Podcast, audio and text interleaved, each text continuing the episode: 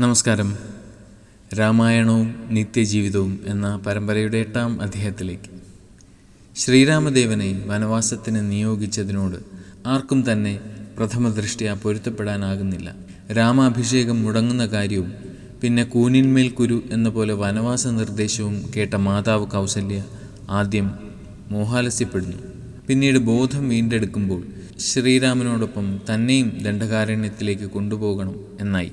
ഭരതനെ രാജാവാക്കണമെങ്കിൽ ശരി പക്ഷേ അതിന് എന്റെ മകനെ എന്തിന് കാട്ടിലയക്കുന്നു? അതിന്റെ പൊരുളെന്ത് യുക്തി എന്ത് എന്ന് കരഞ്ഞുകൊണ്ട് ആ അമ്മ ചോദിക്കുന്നുണ്ട്.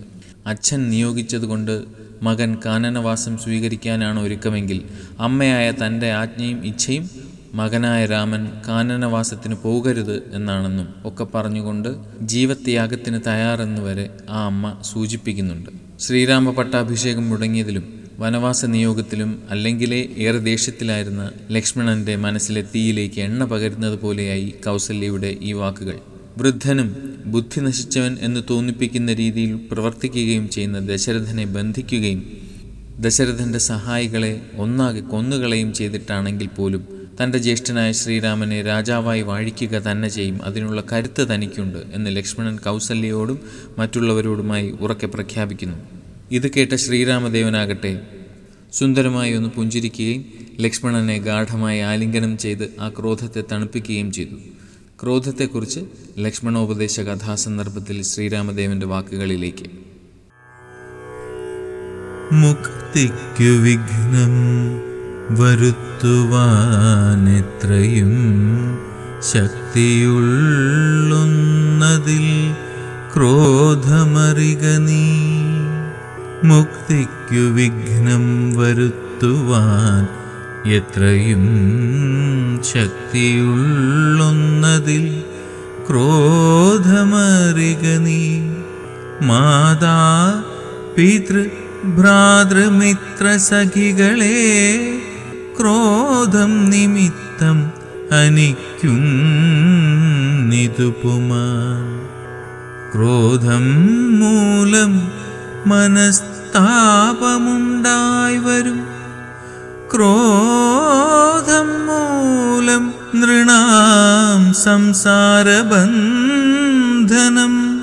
ക്രോധമല്ലോ നിജ ധർമ്മക്ഷയകരം. ക്രോധം പരിത്യജിക്കേണം ബുധജനം. മൂലം മനസ്താപമുണ്ടായി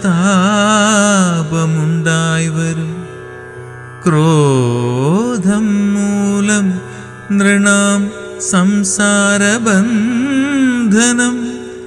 ക്രോധമല്ലോ നിജ ധർമ്മക്ഷയകരം ക്രോധം പരിത്യജിക്കേണം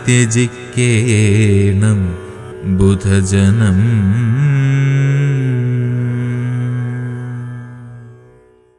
ഓരോ മനുഷ്യനും മുക്തിയിലേക്കുള്ള അല്ലെങ്കിൽ മുക്തി നേടാനായി ഉള്ള പ്രയാണത്തിലാണ്. മുക്തിക്ക് വിഘ്നം വരുത്തുവാൻ ഏറ്റവും ശക്തിയുള്ള ഉപാധി ക്രോധമത്രേ. മാതാപിതാക്കളെയും കൂട്ടുകാരെയും സഹോദരനെയും ഒന്നും തിരിച്ചറിയാനാവാത്ത വിധം ക്രോധം മനുഷ്യനെ അന്ധനാക്കുന്നു. ക്രോധം മൂലം ചെയ്തു കൂട്ടുന്ന ഓരോ കർമ്മങ്ങളും പിന്നീട് വലിയ തെറ്റുകളായിരുന്നു എന്ന് നമ്മൾ തിരിച്ചറിയുന്നു. ഇത് നമ്മെ കുറ്റബോധത്തിന്റെയും സങ്കടത്തിന്റെയും വൻ കടലിലേക്ക് എടുത്തെറിയുകയും ചെയ്യുന്നു. സ്വന്തം പ്രവർത്തികളിലെ ധർമ്മ അധർമ്മങ്ങളെ തിരിച്ചറിയാൻ ക്രോധം കാരണം കഴിയാതെ വരുന്നു. ഒന്നേ ചെയ്യാനുള്ളൂ ക്രോധം പൂർണമായും ഒഴിവാക്കാൻ ശീലിക്കുക. അതിന് ശ്രമിക്കുകയെങ്കിലും വേണം. അത് ഏറെ ശ്രമകരമായ ഒരു കാര്യമാണ്. ഒരു തുടക്കം എന്ന നിലയിൽ ക്രോധം പൊട്ടിപ്പുറപ്പെടുന്ന സാഹചര്യങ്ങളിൽ സ്വയം സംയമനം പാലിക്കാൻ ശീലിക്കാം. പിന്നെ പിന്നെ പ്രതികരണങ്ങളിൽ ക്രോധത്തിന്റെ അംശം കുറച്ചു കുറച്ചു കൊണ്ടുവരാം. ക്രോധം പരിത്യജിക്കേണം ബുധജനം എന്നാണല്ലോ നാം കേട്ടത്. മുക്തിക്കു വിഘ്നം വരുത്തുവാനെത്രയും ശക്തിയുള്ളതിൽ ക്രോധമറിക നീ. മുക്തിക്കു വിഘ്നം വരുത്തുവാൻ എത്രയും ശക്തിയുള്ളൊന്നതിൽ ക്രോധമറിക നീ.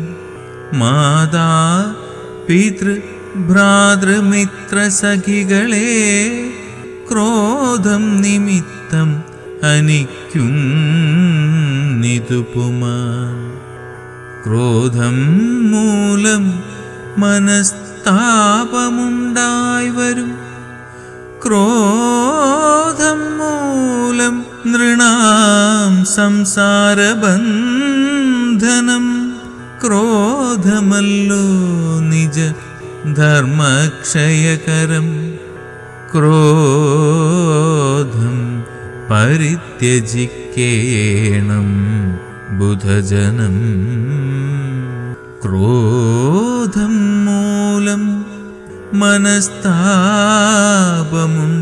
വരും ക്രോധം മൂലം നൃണാം സംസാരബന്ധനം ക്രോധമല്ലോ നിജ ധർമ്മക്ഷയകരം ക്രോധം പരിത്യജിക്കേണം ബുധജനം